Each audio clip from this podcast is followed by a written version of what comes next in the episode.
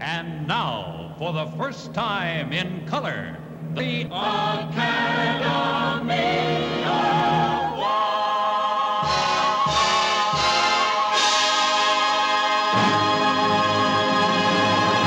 And the Oscar goes to... And the Oscar goes to... And the Oscar goes to... And the Oscar goes to...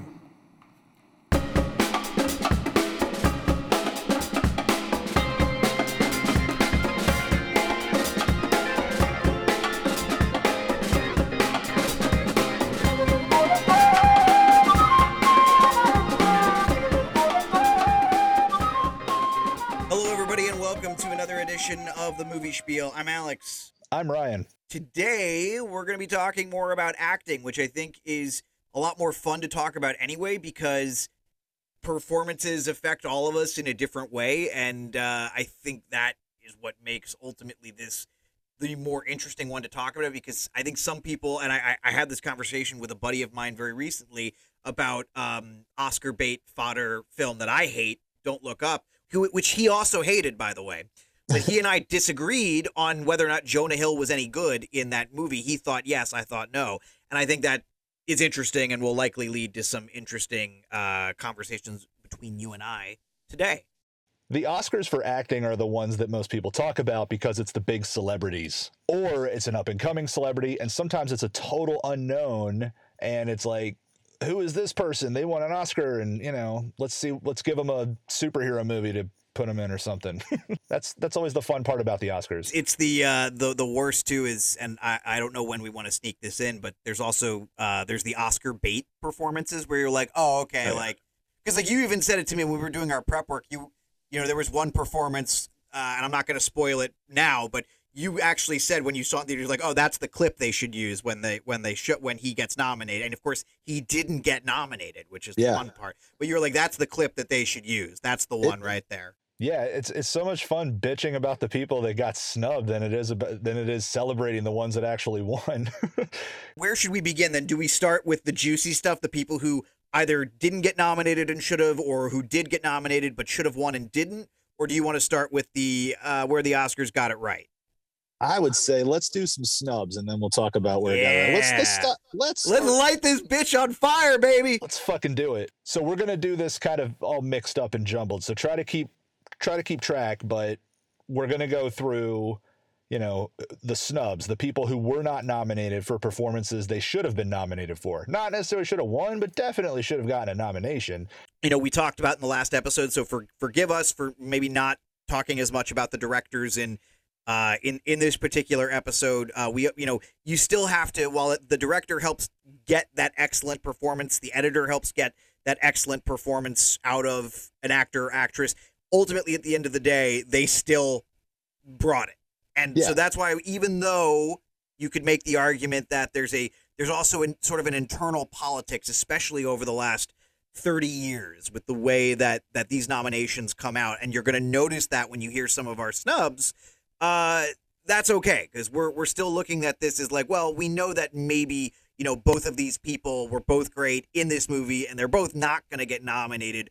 Though that's not unheard of, it's it's rare for right. both of them to get nominated, especially in the case of one of them, where I think there were all, there was already another nomination, if I if I right. recall correctly. Yeah. So my point though is is this though is that we we're not creating a scenario where we're trying to be as realistic as possible. We're basically saying that ultimately, at the end of the day, regardless of what, however many number of deserving nominations there were, the I think we have ten snubs and a couple of honorable mentions, but these ten need to, they deserve some extra recognition for their work. Yeah. But also, we and understand, listeners, that we are fully aware that an Academy Award win is generally the result of a massive campaign.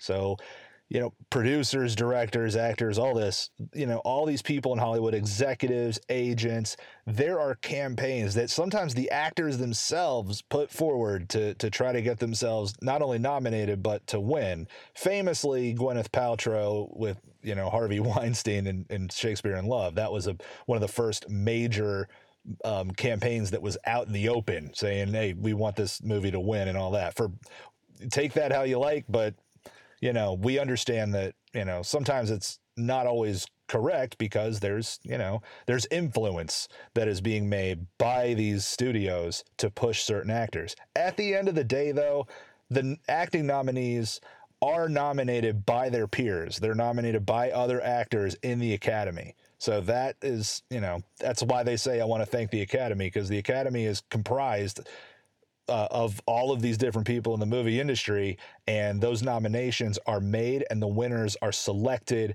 by other actors in the Academy. So they all have themselves to thank, but, you know, they're just as susceptible to peer pressure and campaigns as anybody else. So on that note, then, uh, I, I feel like there's only one logical place to start, uh, and and it's a twofer with the Royal Tenenbaums.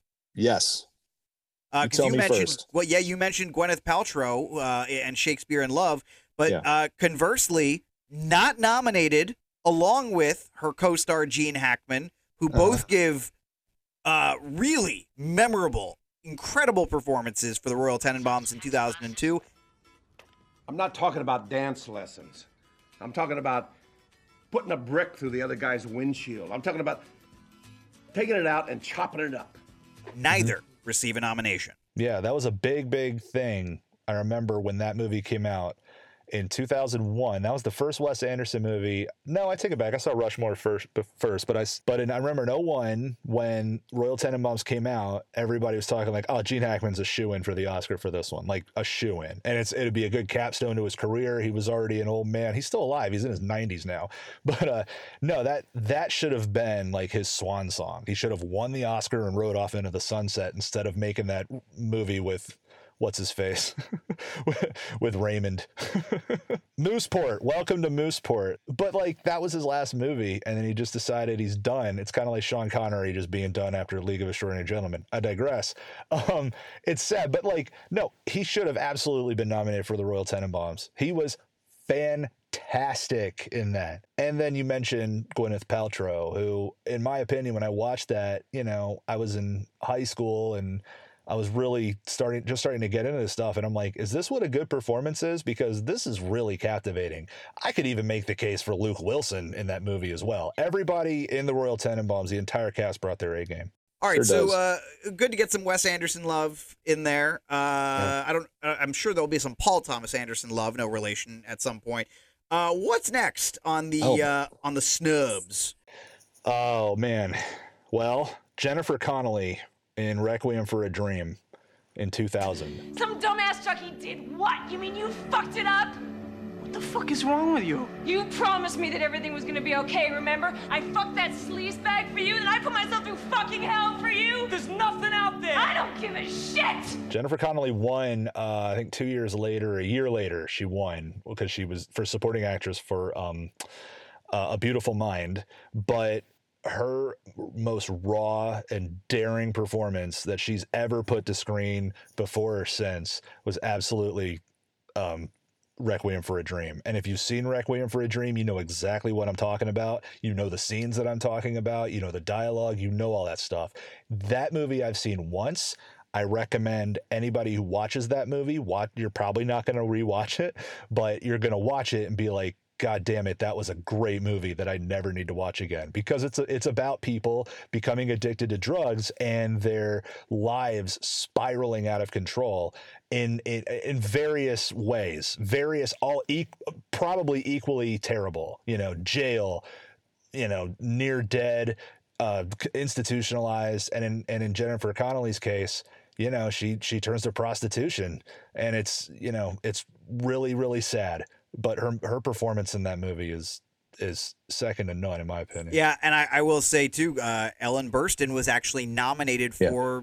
that was that should have probably been Jennifer Connelly's nomination, and, and should have been four outstanding performances, and two of them were recognized with at least nominations. Two of them were not, and the one that was not still shocks me, and it's Sandra Oh from Sideways. Look what I got for our favorite girl. Motherfucker! Oh, Jesus Christ! Fucking bastard, lying piece of shit! You're getting married on Saturday. What was all that shit you said to me? Stephanie, stop! I can explain. You said you love me. I do. Oh, I hope you die. Stop it, Stephanie. Go.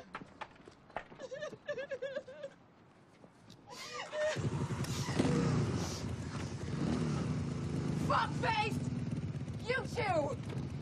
I love Sideways so much, man. That movie's so fucking ridiculous and funny and kind of, it's cringy in a good way. Yeah, but... And, but but I think, you know, Sideways is is it almost harkens back to a to a different to a different era. There's a um there's a self-confidence and self-assuredness about the film, right. it, from every scene to scene, right. where it gives off somehow it gives off this very nineties-esque vibe of, yes. of we we're we're in this post, you know, the end of end of history, pre nine eleven vibe, despite the fact that the movie is obviously very post nine eleven, and that's kind of a throwback in in I think it was two thousand four. That's mm-hmm. that's kind of a throwback, mm-hmm. and I don't think you can achieve that vibe in the meantime, like totally juxtaposed with just the utter silliness that's occurring uh, on screen, because like you're supposed to, in in some respects, like the Thomas Hayden Church character, like they're supposed to be funny. You know what I mean? Yeah. Like, like they're not necessarily heroic characters. Like you are just as much laughing with him as you are laughing at him. Oh yeah. Um, but Sandra Oh is, is really the, the, uh, uh, the counterpoint to Thomas Hayden Church, who is nominated for Best Supporting Actor. And mm-hmm. she's not nominated for supporting. In fact, uh, Virginia Madsen is, and she's yes. not. Yeah. I thought Sandra Oh did a better job than Virginia Madsen, but I'm not going to knock Virginia Madsen in it. I mean, it brought attention to her and uh, Thomas Hayden Church, where they were probably at a lower point in their careers than they had been before. Like, I only knew Thomas Hayden Church from the show Wings. Like, that's all. So then he shows up in this movie, and then all of a sudden he's, after this, he's Sandman and Spider-Man, and he's in a bunch of other things, and he's actually great. But yeah, Sandra Oh, I understand, like, I don't understand why she didn't get nominated, but she did go on. Like, this was her year that she started to really climb. She was in Grey's Anatomy, and that was a huge show, still a huge show, but it was just starting then, and it was a hit. And so she, and I think she was also married to Alexander Payne at the time. But um, but no, she did a fantastic job, especially her end scene that she had with Thomas Hayden Church and and uh, and Paul Giamatti. But no, yeah, I totally agree. Sandra Oh did a great job. But anyway, uh, so no, what's what's next on our snubs not nominated? What you got? I want to save the really big one of the decade, probably the biggest one of the decade. So let me go with this first. Uh, Jim Carrey, Eternal Sunshine of the Spotless Mind, also in two thousand four. You were down by the surf. I could just make you out in the distance. I remember being drawn to you even then. I thought, wow, how odd. I'm drawn to someone's back. You were in that orange sweatshirt that I would come to know so well and even hate eventually. Uh, again, another one of these films where you can you could say, oh, Tom Wilkinson probably should have been nominated, and I do not think that he was. I'm double-checking that, and I'm pretty sure he was not. Not yeah, Kate Winslet was nominated, and she was really good for Best Actress. Very, very good. Uh, but neither Jim Carrey nor Tom Wilkinson nominated for either Best Actor or Best Supporting. Uh, a twofer, again. Um, I want to focus a little bit more on Jim Carrey, though, here, because he's been snubbed on multiple occasions. And this is, I, this is, I think, not only one of the biggest, but you actually pointed it out. There's there's a pretty... There's there is one, even if you are fifty-fifty on this, there is one nominee in the Best Actor category who maybe doesn't belong with the other four in that year. And that's Clint Eastwood for Million Dollar Baby, which makes this hurt just a little bit more that Jim mm-hmm. Carrey's not nominated. Yeah, because Clint Eastwood was already nominated for Director and Picture, and I don't think him being nominated for Best Actor really hurt or helped the chances of Million Dollar Baby winning Best Picture. And I really thought that Jim Carrey was going to get it, considering how, you know, the reaction to him not getting nominated for The Truman Show and Man on the Moon, which both are Oscar caliber movies.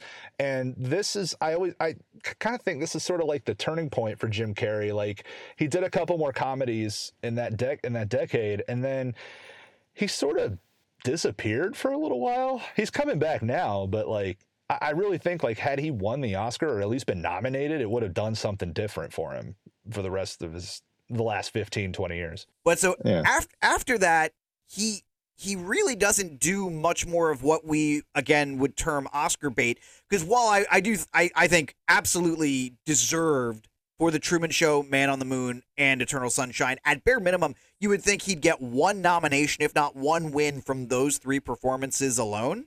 You'd think. Um, look, let, let me read to you the rest of his filmography after Eternal Sunshine. And I think only one of these would even have a chance of getting nominated in two thousand twenty-two. So, the, and that is the very next one, which was Lemony Snicket's A Series of Unfortunate Events. I could see where that would be better received in two thousand twenty-two. But then, Fun with Dick and Jane, garbage. Horton What's Hears that movie? A... Oh, go ahead. Well, Horton Hears a Who, whatever. Yeah. Yes Man, whatever. Yeah. I Love You, Philip Morris, a little bit yeah. better. Um, A Christmas Carol, Mister Popper's Penguins, Burt Wonderstone. Um, and then he did Dumb and Dumber two. I mean, and, and, and yeah, he took, so he took eight years between Dumb and Dumber two. I'm sorry, six years between Dumb and Dumber two and Sonic the Hedgehog. Uh-huh. So, I mean, you're looking at after Eternal Sunshine, there's not a lot there.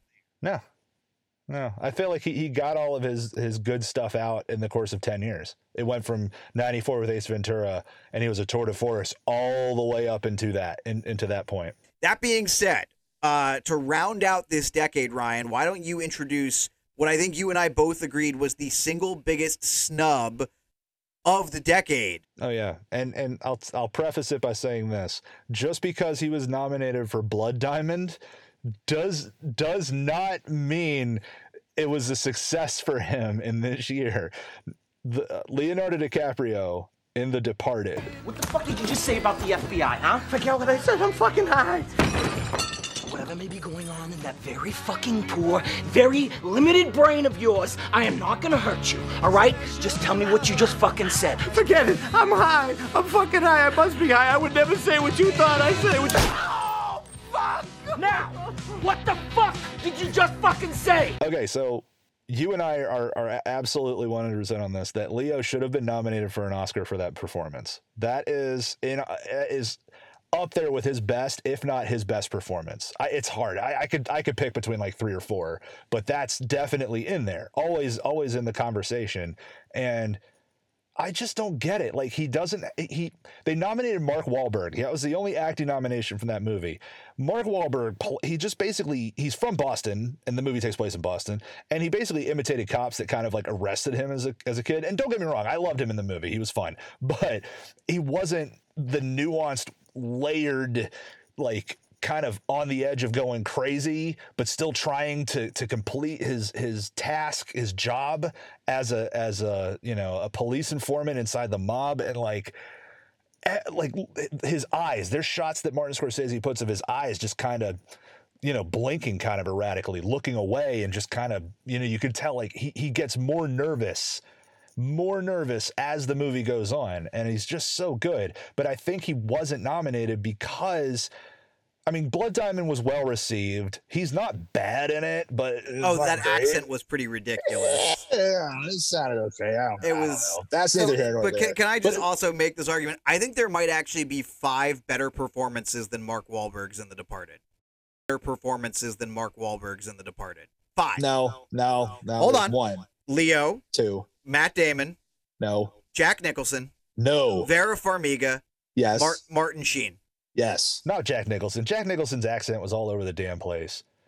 He was cashing a check, man. He, he really, like, everybody thinks he's so great in that movie, and I don't think he is.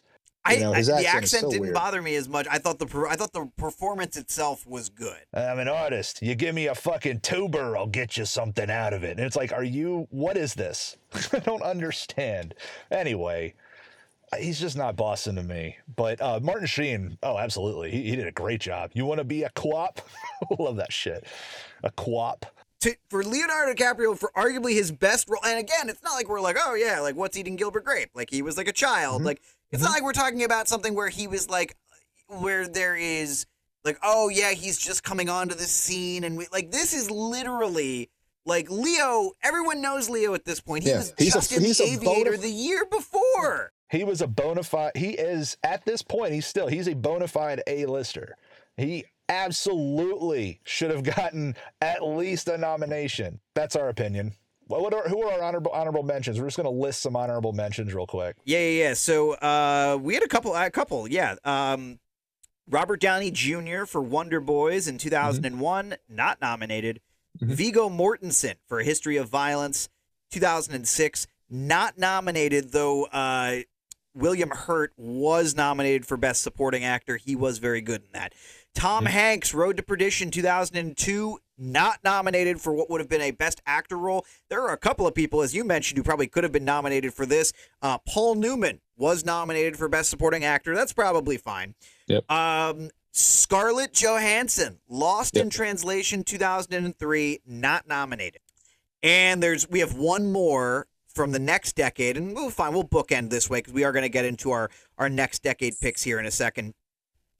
But Jacob Tremblay for Room. Not nominated. And, of course, as you pointed out, that one's a tougher one. He, you know, eight, what, eight years old? Yeah, something like that. Yeah. So. Yeah.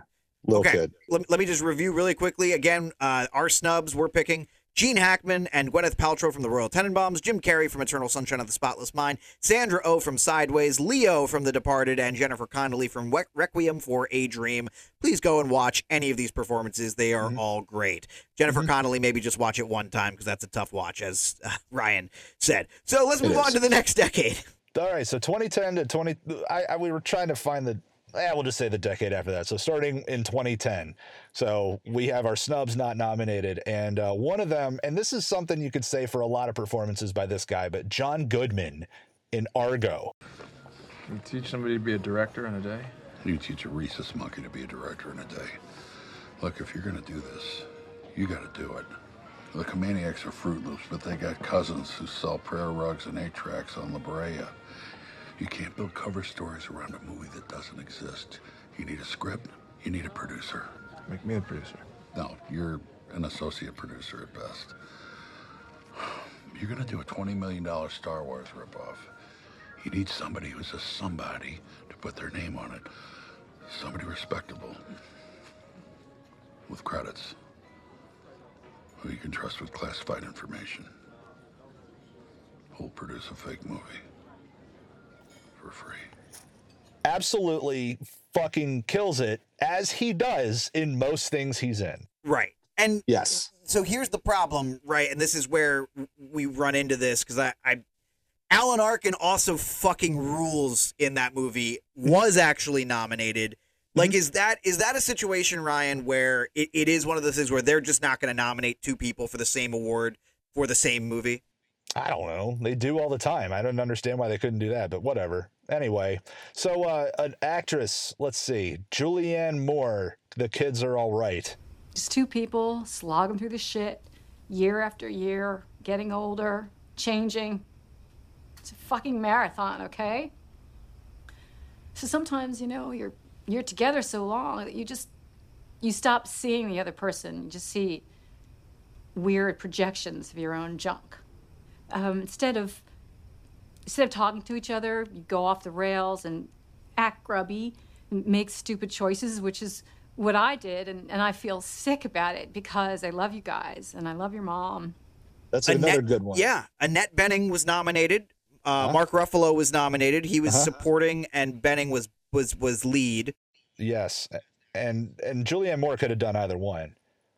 I mean, she ended up getting getting her Oscar a couple of years later, but still, you know, she she earned it for that one. Um, another one that I wanted to talk about who was snubbed. Um, I'm a big fan of the movie The Descendants.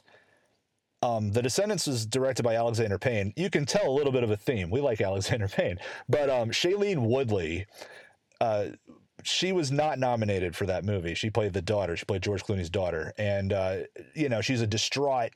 And I think we've talked about her on the podcast before about, you know, about certain performances that are that are really good and whatever. But like that performance in particular was really good. And I, and I really did like it. But we have one big, giant, fucking humongous ass continent of a snub from uh, this past decade. And it happened early on. And it's one of the best movies ever made. And go ahead and tell him, Alex. Andrew Garfield in The Social Network is... Like, so we, I think we had the same exact reaction that we had with Leo. We were just like, oh, well, of fucking course. Yeah. How did he, he not bl- get nominated? It blows my fucking mind. He played Eduardo Saverin, who was a business partner of uh, of Mark Zuckerberg, and um, they co-created Facebook. And he's, you know, Andrew Garfield brings brings a warmth to it and a genuine sadness and into absolute anger and rage. Like, the scene that I'm talking about is when he flips out on, you know, near the end when he finds out his his share his um what is it his ownership had been diluted down to like point whatever percent, and he flips the fuck out on Mark Zuckerberg and, and Sean Parker. You set me up. You're gonna blame me because you were the business head of the company and you made a bad business deal with your own company. It's gonna be like I'm not a part of Facebook. It won't be like you're not a part of Facebook. You're not a part of Facebook. My name's on the masthead. You might want to check again. It's because I froze the account? You think we were going to let you parade around in your ridiculous suits pretending you were running this company? Sorry! My Prada's at the cleaners! Along with my hoodie and my fuck you flip-flops, you pretentious douchebag! Security's here. You'll be leaving now? I'm not signing those papers. We will get the signature. Tell me this isn't about me getting into the Phoenix. You... You did it. I knew you did it! You planted that story about the chicken! I didn't plant the story about the chicken. What's he talking about? You had me accused of animal cruelty. Seriously, what the hell's the chicken? And I'll bet what you hated the most is that they identified me as a co-founder of Facebook, which I am. You better lawyer up, asshole, because I'm not coming back for thirty percent. I'm coming back for everything. And it's just like all this bottled up rage. Like you could tell how he'd just been, he'd been grinding and hustling and grinding to get Facebook off the ground and to get, to get money, to get, uh, you know, every, to keep, to keep the company afloat and all of that. And then he gets, you know, he gets the shit end of the stick, to put it mildly. And I think he's yeah. realizing like there's like a lot of layers to just that one scene. Right. Yeah, you know, that one scene also, in particular. Yeah. Like he's also realizing in that moment that like he may have fucked up, just like this may also partially be his fault. So there's just a lot happening yeah. in that scene. And a lot of it just conveyed through um, a couple of lines mm-hmm. of dialogue that are like fucking just magnificently yeah. delivered. I, and I saw an interview of his where he's talked about like how David Fincher likes to do a lot of takes and uh, how he had to do that. Like, oh, my God. thirty some times or something, or fifty times, like to the point where he was, you know, almost physically ill and near the end of it. Like he did it. He, they did that scene so much. And it's just, that's just crazy to me. But, um, but and it's just, it was pure frustration by the end of it. And so he channeled that frustration into that kind of rage. And I think it was like the last or the second to last take they actually ended up using, if I'm not mistaken. But anyway, um, let's, let's move on to another segment. Uh, who should have won, who was nominated. And we each picked two. I don't want to go at length because a few of these I've already fucking waxed about, you know, in, in other episodes. So what's funny is um, I, I'm very, I, I have talked about one of these four at great length. And then I think the other three I actually have not really talked about as much. Okay. Well, let's start with the first decade of the of, of the two thousands. So who've you got? Who's your actor? We'll do each do an actor and an actress. So who's your actor? So if we're arguing, and I know that we we, we joked that um, uh, before we started recording about a couple of like Oscar bait performances would be like pretty much almost anything Eddie Redmayne has been in. Yeah. And uh, Philip Seymour Hoffman and Capote. And that's not to take anything away from both of them. Outstanding actors, like, mm-hmm. really like at the very top of their craft. Uh-huh. That being said, there are certain roles, and I, I really think Philip Seymour Hoffman in Capote is one of them. And I I actually went back recently and rewatched this, and I I really felt like he's good in a, in a, in an almost like an imitative way. Philip Seymour yeah. Hoffman is imitating, but not necessarily. Li- and like, who am I to say? Like, Philip Seymour Hoffman is fucking, you know, may he rest in peace, but like a fucking masterclass in acting. Mm-hmm. So who am I to say? But there are parts of me that feel at times like I'm less, like this character feels almost a little flat by comparison to some of the other performances, even in that movie. But so uh, I think you could make the argument, and in fact, when I say you, I mean me, I'm going to make the argument that David Strathairn in Good Night and Good Luck could have, and perhaps even should have, won the Oscar that year, and not Philip Seymour Hoffman for Capote. This is no time for men who oppose Senator McCarthy's methods to keep silent, or for those who approve. We can deny our heritage and our history, but we cannot escape responsibility for the results. We proclaim ourselves, indeed, as we are, the defenders of freedom wherever it continues to exist in the world, but we cannot defend freedom abroad by deserting it at home. that should have been the big surprise of the night. That that year, uh, Crash beat Brokeback Mountain, which was some bullshit. And uh, that shouldn't have happened. And I think it would have been really cool if they'd have just, if if the Academy would have actually given it to Strathairn, who's a who's a veteran actor. He's been around forever, and he's, you know, he's always a that guy. And uh, I don't think he's done too many leading performances since then. But that, like, he absolutely channeled Edward R. Murrow. And you were saying, uh, you know, more of an impersonation for Capote. I don't think there was that. Like, Strathairn actually brought some, he brought a lot of layers to it. It was a really, really good performance. Yeah, that's that's the performance. That the vibe that I always got from him is one that Strathairn really felt, as Murrow, the weight of what was happening too. Like, there were a lot of stakes yeah. in that story, and it always, I felt like he did a really good job of presenting those stakes without yeah. beating them over the head. And then on top of that, uh, you know, the actual, like, he, I guess you, you said it very well. He doesn't seem, I don't feel like he's imitating Murrow when he's on the no. air. Anyway, so, um, so that's your guy, and I need to go back and rewatch that one, man. That's such a good movie. Um, I've already talked enough at length to my friends on this podcast, everywhere, about how much I love Bill Murray in Lost in Translation. We used to have a lot of fun. Lydia would come with me when I made the movies, and we would laugh about it all. Now she doesn't want to leave the kids, and she doesn't need me to be there. The kids miss me, but they're fine. And we were talking about Oscar bait, and uh you know, Sean Penn won for Mystic River. It was a good performance. It's a good movie, but I'm pretty sure the "Is That My Daughter" in there yes, isn't the very it. clip that they used at, like, you couldn't huh? fucking make up something more tailor-made oh, yeah. to appeal to Academy voters than oh, that. Yeah. Is, oh yeah, is that my daughter in there? I'm just like, okay. Like, it's just, it's just so over the top. And then they show, they don't even show the best. I remember that. I remember that Oscars, and they didn't even show the best Bill Murray clip. They kind of showed that, that photo shoot session where he's like imitating like Roger Moore, and then like um, Frank Sinatra, and he's like a ring a ding ding, and just like all that. And it's, you know, are you drinking? And he's like, am I drinking? As soon as I'm done, or something like that. But like, they really should have gotten, you know, the conversation that he had with Scarlett Johansson while they're laying in bed, like, you know, they're just laying there falling asleep, and she's just like, you know, is it, what's it like, you know, having kids and getting older and this and that. And he's just kind of talking, just giving her some life lessons. I've talked enough about it, man. That's one of the most subtle performances in the, ever. And I love it so much. What's the, what's, uh, what's your latest? Yeah, man. Oh, I love this. I'm on, I'm on, because we haven't really talked about this that much on the podcast. And I feel like it's so rare, because we have like very defined tastes. It's so rare that we, we have one. I'm pretty sure I've never mentioned this movie on the pod. I don't think I have. I'll say this. I've never heard anybody mention this movie. I've okay. heard about this movie. Yeah. I know it came out. I know it was nominated for a few Oscars. This is it. So what you got? It's really good. Uh, it, so I do recommend seeing it.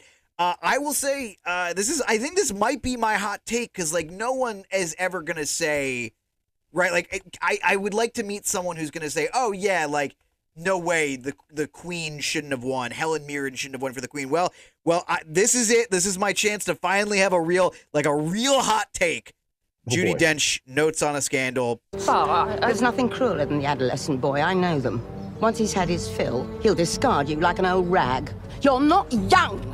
As Barbara Covet, the uh, manipulative, dangerous teacher, uh, older teacher in the film, nominated for Best Actress, loses to Helen Mirren. I, she's fucking amazing. And nobody was going to beat Helen Mirren that year, but I, I like how you have this take, because nobody talk. People still talk about the Queen. Nobody talks about Notes on a Scandal. No, I she, I, she I could mention it to ten people in a row, and nobody be like, "What movie is that?" I'm like, "Don't you remember Judi Dench and Cate Blanchett from two thousand six?" Yeah, she she's she's so fucking good, and that's another one of those performances. And I will say, to Helen Mirren's credit, it's very similar in The Queen. I actually don't think. That I, I can't even picture in my head for either of these two performances. And this is this is again where I, I think kind of we were just talking about with Bill Murray and Lost in Translation. There's not necessarily a moment in either of these two films that I can distill into a single Oscar clip and go, oh, this is why that either of these people should have won. But when I walk away having seen both of these films, I was m- more impacted by Judi Dench's performance in Notes on a Scandal, because it was just, um, and I, I get that it's, it's, you know, we're talking about like the Queen, and for Helen Mirren to pr- pull off a, a, a believable portrayal of Queen Elizabeth, and doing it well before uh, it became so popularized, mm-hmm. um, in a role that she had admittedly done before, I think is impressive. But um, this is, again, this is Judi Dench, just like where you even begin to build what is going to be your performance, where you pull from, what depths of emotional pain you, you, pull you know what? from to create this character is fucking amazing. I, I know why Helen Mirren won over Judi Dench. It's because if you take the two of them, and this is this is just obvious, buddy, who's the hottest? Who's hotter, Helen Mirren or Judi Dench? I know that's shallow, but come on, man. Oh, Helen Mirren man. is a goddess. Yeah, oh, whatever. Still, I, I, look, I get it. I get it. But uh, so Judi Dench was actually nominated, and and you know we we talked about this a couple of times. So she was nominated in back-to-back years and didn't mm-hmm. win either time. I did not see it. So in, and I know you mentioned this was kind of a weaker year. She was nominated in two thousand and uh, the two thousand five. So to guess the oh six Oscars uh, for Missus Henderson Presents. And then the next year comes back with Notes on a Scandal in what was a much tougher year. Uh, listen to these leading ladies that year. It's of course Helen Mirren and Judi Dench, Penelope Cruz for Volver, Meryl Streep for The Devil Wears Prada, which like whatever, she was really good in it, but like that movie's not that good. It's fine. Uh, and then Kate Winslet for Little Children, also a totally viable candidate that year. Hey, I, Judi Dench is nominated this year for Belfast for yeah. supporting actress. I mean, she just keeps she just keeps pumping them out, man. She has her Oscar from Shakespeare in Love. It was like the shortest. I think it's the shortest actual amount of screen time for any Oscar winner. Wow. I think it's it's like eight minutes. She played wow. and she played the Queen of England. So how about that? Anyway, look, so look, my, you, uh, if you my, play the Queen of England, you win an Oscar. That's that's the rule. I mean, it happened for Olivia Colman too, so you know.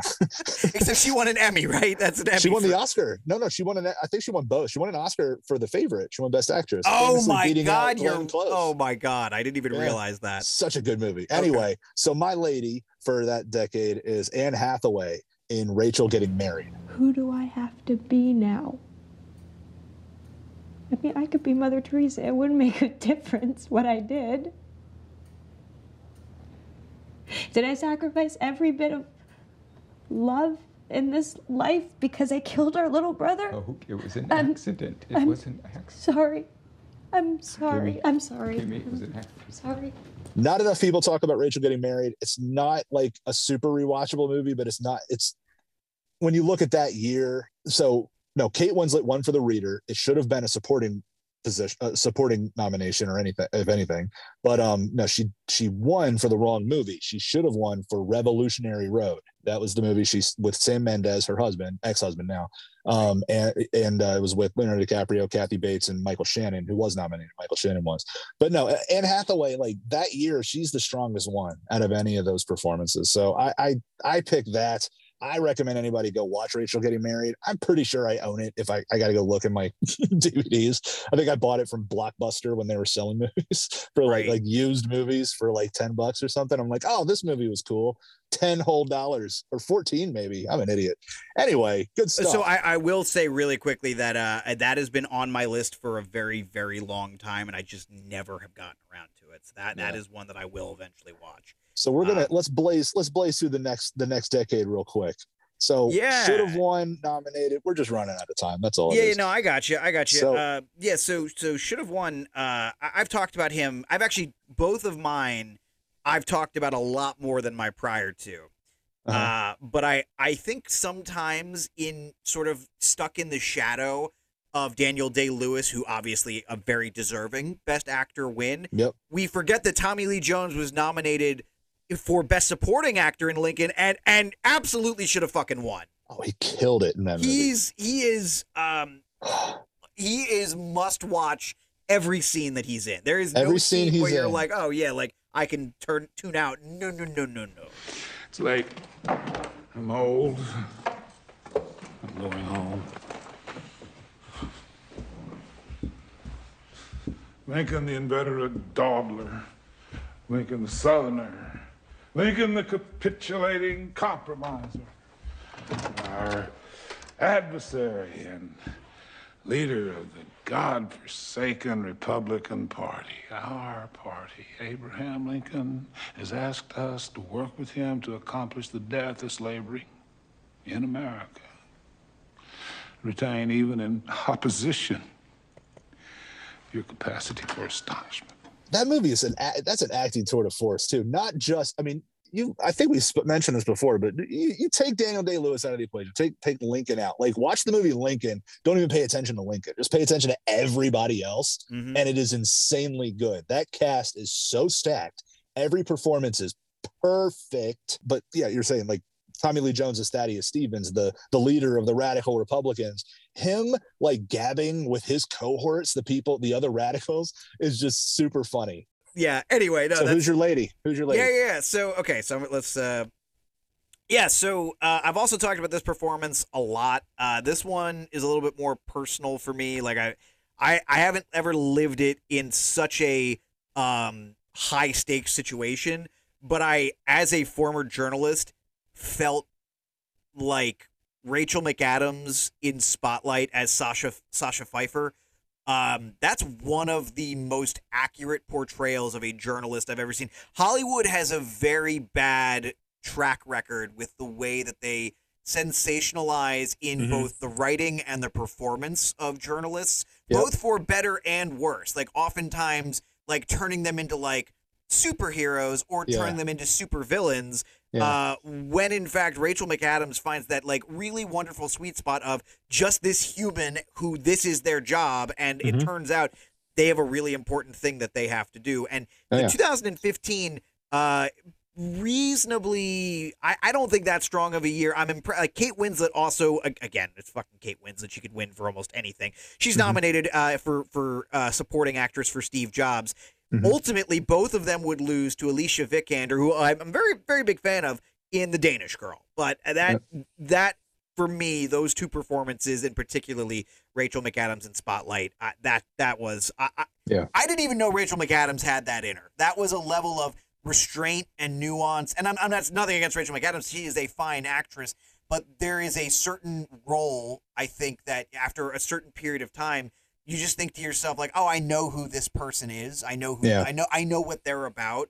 And mm-hmm. then I go and watch Spotlight, and I'm like, okay, I actually had no idea what Rachel McAdams is about yeah. because she fucking for, brings yeah, it. To an entire generation, she's Notebook and Mean Girls. Right. That's it. And that was those are like the same year within a couple of years of each other. And it's like that's what most people that's what I always oh, thought and, about. Oh, uh, and Wedding McAdams. Crashers, right? Yeah. Yeah. So she's, and then I so saw she's her in... always been typecast as uh-huh. you've got she's like the pretty, the very pretty one, or she's the popular one, or she's or, mean, or she's right, it's like, like yeah, or like, or she's a she's bitchy, like she was in Midnight in Paris, and she's like the the fiance who's just a kind of a bitch, like with a rich dad, and like right. yeah, and then she comes out and she does this, and then since then she's done some, you know, she's great in Doctor Strange, yeah, she's she has a very big she she's it's like her performances, like all of her characters that she plays now. There's a compassion to them in a way, even Game Night in a way, it, even though she's fucking hilarious in Game Night. That's a whole nother episode. Anywho, uh, yeah, Rachel McAdams is amazing. Both those picks are fucking top notch. Um, mine are, well, my, I'll start with my lady. Uh, actually, no, I'll start with my guy. This is Michael Keaton in Birdman. You know why? Because you can't see this thing if you don't know how to label it. You mistake all those little noises in your head for true knowledge. Are you finished? No, I'm not finished. There's nothing in here about technique. There's nothing in here about structure. Nothing in here about intention. It's just a bunch of crappy opinions backed up by even crappier comparisons. You write a couple of paragraphs, and you know what? None of this costs you fucking anything. You risk nothing. Nothing, nothing, nothing. I'm a fucking actor. Should have won over Leonardo DiCaprio in The Revenant. And, uh, I, you know, part of me, it's just, maybe it's my childhood and it's cause he's Batman and he, he, he finally like had a comeback movie and he was finally nominated for an Oscar. And, and it's so meta. It's I, so I, meta. It's, so, it's like the most meta movie ever. I really just, he did a fucking great job. And I really think his performance was better than Leo's that year. And he should have won it. Honestly, he really should have. Um, if you watch him when he lost, he actually put his speech back into his uh, into his jacket. It's kind of sad. But then when Birdman won Best Picture, he got up there and he was like, "Hey, I'm just happy to be here," and everybody's like standing up for him. It was pretty nice. And then, um, but my the the one that should have won that was nominated is Viola Davis for The Help. Yeah. But I can send you for being a thief. I know something about you. Don't you forget that. But what you may says is a lot of time to write letters in jail. Plenty of time to write the truth about you. And the paper's free. Nobody would believe what you wrote. I don't know. I've been told I'm a pretty good writer. Already sold a lot of books.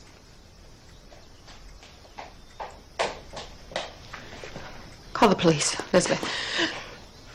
All you do is scan lie to try to get what you want. Evelyn, stop. You are a godless woman. Fucking. So they gave it to Meryl Streep for The Iron Lady. I don't know why. I don't understand the Academy's um, aversion to giving it to women of color. Like, oh, I'm sorry, leading actresses of color. There's one. That's it. And that's Halle Berry from Monsters Ball, who really shouldn't even have won the year she did it. She should have, I mean, Sissy Spacek should have won that year in two thousand one, in my opinion.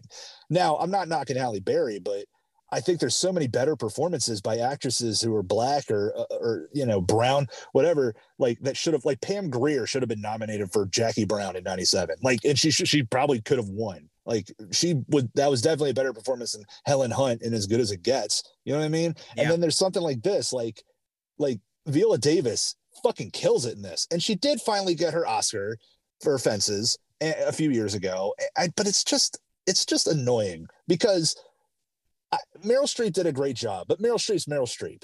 All right. And I understand. And even Meryl Streep said when she won it, she's like, you know, this is never going to happen again. Just stop it. You know? And it's like, yeah, they're, they're not going to give you a fourth Oscar, but I mean, they could, but right. It's Meryl Streep. She's nominated most years, and Viola Davis did a better job in The Help. In yep. my opinion, she's like, it's like, she's just perfect in it. For, and, for a, a movie that has some, some problems, particularly some, some white savior stuff.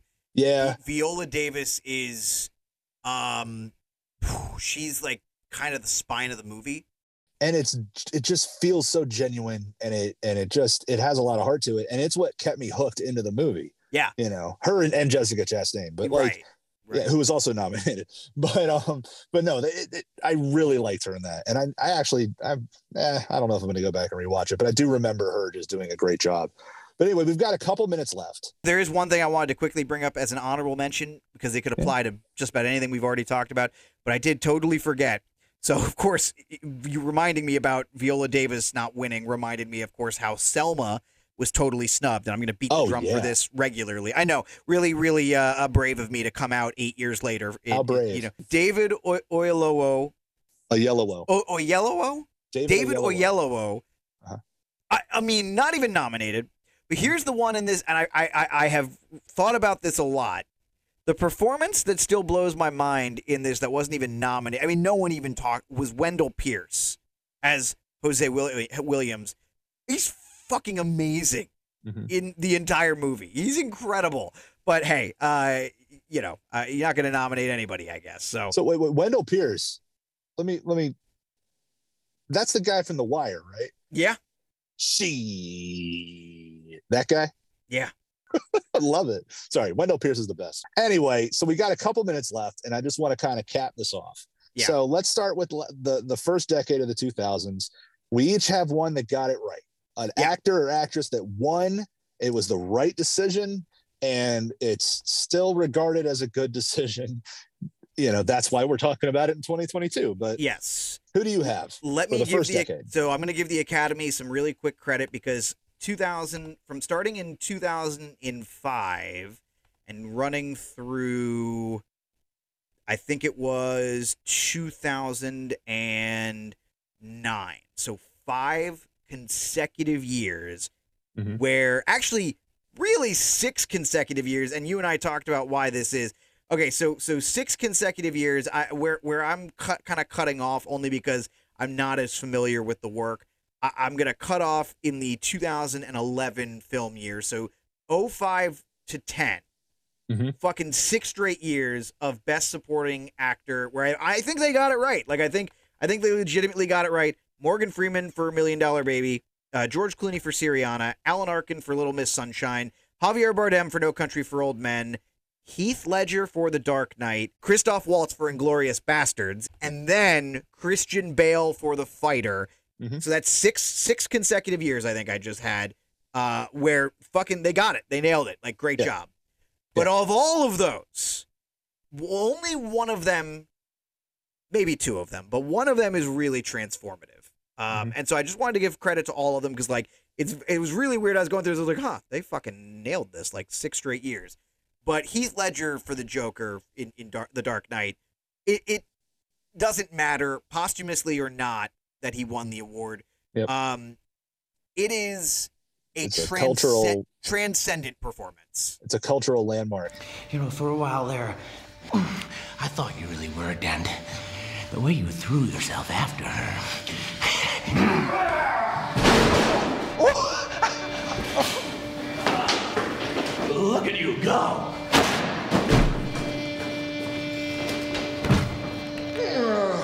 Does Harvey know about you and his little bunny? Where are they? Killing is making a choice. Where are they? Choose between one life or the other. Your friend, the district attorney, or his blushing bride to be. You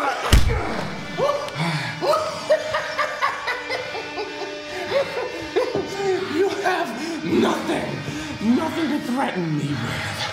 Nothing to do with all your strength. I mean, yeah. so is Javier Bardem. And that's the yeah. thing. That's the tough one. That's the tough one. But no, Heath Ledger's is more culturally just because people have... He's not the only actor to win an Oscar playing Joker, playing the Joker. And that's the craziest thing. Is But everybody who's played the Joker has done a different thing with it. That's the cool thing, is that he is in a field that's kind of crowded, yet he still manages to be head and shoulders above everybody else. And then every other, you know, performance in that decade, I think. I mean, that, that's, you know, up there at least. Yeah. For you, yes. We just I still, have, I just don't think we've never, I, I don't, I don't think we have seen a, other than, again, and you mentioned Javier Bardem, I don't know that we'll ever see a performance like that again in, in any, I, I just, maybe we will one day. I, listen, it's ridiculous for me to say we'll never, but holy shit, man. Yeah. Well, my pick uh, is for the year before that. And I, I uh, we've talked about this ad nauseum, and I truly, truly love this movie. And I know you do too. It's Michael Clayton. Um, the performance is Tilda Swinton, who won Best Supporting Actress uh, for Michael Clayton. So yeah. she is a, um, she's the C E O of this farm, of this um, weed killer thing company, and they're facing a bill something. I'm really paraphrasing this movie poorly, but she is in a position of power. She is corrupt. She tried to kill Michael Clayton. She gets busted as Michael Clayton is leaving in the scene, the fi- the final scene of the movie. He's, you know, he's just telling her, you know, he's recording, you know, he had a wire telling her how fucked she is. You know, she's like, who are you? And he's like, I'm Shiva, the god of death. And then he's walking, and then she's, you know, out of focus in the background, drops to her knees. And it's like that little bit, like she put a lot of effort into this performance. First of all, she's, she's British. So she has this perfect like American accent, but then, but like little things, little nuances, and, and how worried she is, and how, how she practices, how she's going to speak to people, and, and all the w- scenes with her. She's in the bathroom sweating, like armpits completely drenched. And, uh, but no, the scene at the end where she drops to her knees, and it's like, oh, that's it. That's why she won. Yeah. Like, there's little moments in, in certain performances you can always tell how they did it, or like, you know, why they why they won. And it's like, actors make choices, and that was a great choice. So anywho, um, our last thing that we're going to talk about. Oh well, so quick, the just the, the next decade though. We the next decade. Uh, well, so We've the next it. decade uh, to wrap it up. Um, and yeah. I I've talked about this a, a fair bit, so I'm not gonna I'm not gonna wax too poetic on it. Um, believe it or not, we really haven't talked that much about The Dark Knight, which is why I, I don't have as, as much of a regret talking about right. Heath. Um, but I, I've mentioned it a ton of times. Brie Larson in Room is just like a fucking home run. Like, yeah. like, uh, yep. Like, what do you, what are you supposed to, after watching that movie, wh- who, who possibly could you watch that and go, oh yeah, like fucking no. Jennifer like, yeah. Lawrence and Joy? Like, no, fucking way. No, no. And you watch that too, and you're like, if you watch, you watch Room, and you're just like, there's, It, it's just a perfect, a perfect performance. Uh, yeah. Again, I ask myself this question: where where does this person build this performance from? Yeah. The, the level of, of nuance in there, like Brie Larson, uh, I still don't know. We, we talked about it a little bit earlier about how on earth you build this performance based on anything. And, and she fucking nails it, man. Yep. My performance is uh, Daniel Day-Lewis in Lincoln. Yeah. It's kind of like, um, you know, it's kind of like Heath Ledger. And in that's that, that in that it's absolutely perfect. And we're talking about like, you know, imitation and thing, like certain actors and actresses winning awards or being nominated for awards for doing a, like a biopic or doing a an imitation of somebody. And the fact that we're just going on a few anecdotal references of Lincoln and how he spoke and how he carried himself, because before this, it was always he's tall, he's broad, he's deep, he has a deep voice, blah, blah, blah, blah. And it's like, no, you're just projecting that uber masculine bullshit because, you know, of the patriarchy. That's a whole nother conversation. Yeah. What I'm saying is Daniel Day-Lewis made an el- turned Lincoln into an elegant man, a very uh, not necessarily soft-spoken, uh, talkative, and always charismatic. Uh, but his voice was higher, but it looked perfect. Like for his voice, like you can, like if you look at pictures of Lincoln, not the movie, but actual, because he loved to get his picture taken. You look at pictures of him, you can hear that voice that Daniel Day-Lewis does. Like you can, t- you can really understand. Yeah, he didn't have a booming voice. He was tall and skinny. He just, he just sounded like, you know, he sounded, yeah. he sounded old. He sounded war- like he'd been around, you know, right. for a while.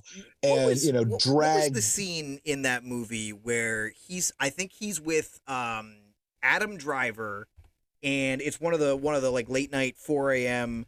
Like he's almost alone in the communication center. Uh-huh. Um. And he ha- gives that amazing monologue where he talks about like that mathematical principle. I don't think it was absolute zero. True uh, North. True North. Yeah, I mean, yeah. like that fucking scene, like because people, you know, most of the time we hear about the now, now, now scene. You know, that's like yeah. that's one of the big ones that like everybody like really focuses on. Or when he's fighting with Sally Field, who's Mary Todd Lincoln, he's like, "You're yeah. inexhaustible grief. You're inexhaustible." Like. Yeah, like, the people, president's clothed in immense power and all yeah, that. But like, no, the best of it, that scene that you're talking about when he's when he's talking about True North, or like when he's talking about um when he's when he's just telling these stories, because I I rewatched the movie recently and the dude tells so many weird stories about shit that really, it's not that it pertains exactly to what they're talking about, but or to what they're dealing with. But he brings it back to make a, it's kind of like he's making a point about, you know, whatever they're, I don't know, whatever they're, they're talking about. I mean, if they're talking about the war, they're talking about, you know, uh, the, the righteousness of their, of their cause, you know, the thirteenth Amendment, abolishing slavery, this and that, uh, what he's, you know, he, he, he has a way of speaking to people. And that's what, that's every anecdote, every recorded thing they have of Lincoln is that he was a storyteller. He liked to talk and he liked to, he liked to be, he was a funny guy. Mm-hmm. And he, he had this, I want to say like a granddad sensibility of, you know, how he could make everything seem okay. You know, yeah, he had I, a I warm, comforting uh, yeah. soul, basically. He, Lincoln, Lincoln reminds me of uh, like the performance. He's almost got like a boomer dad sense of humor.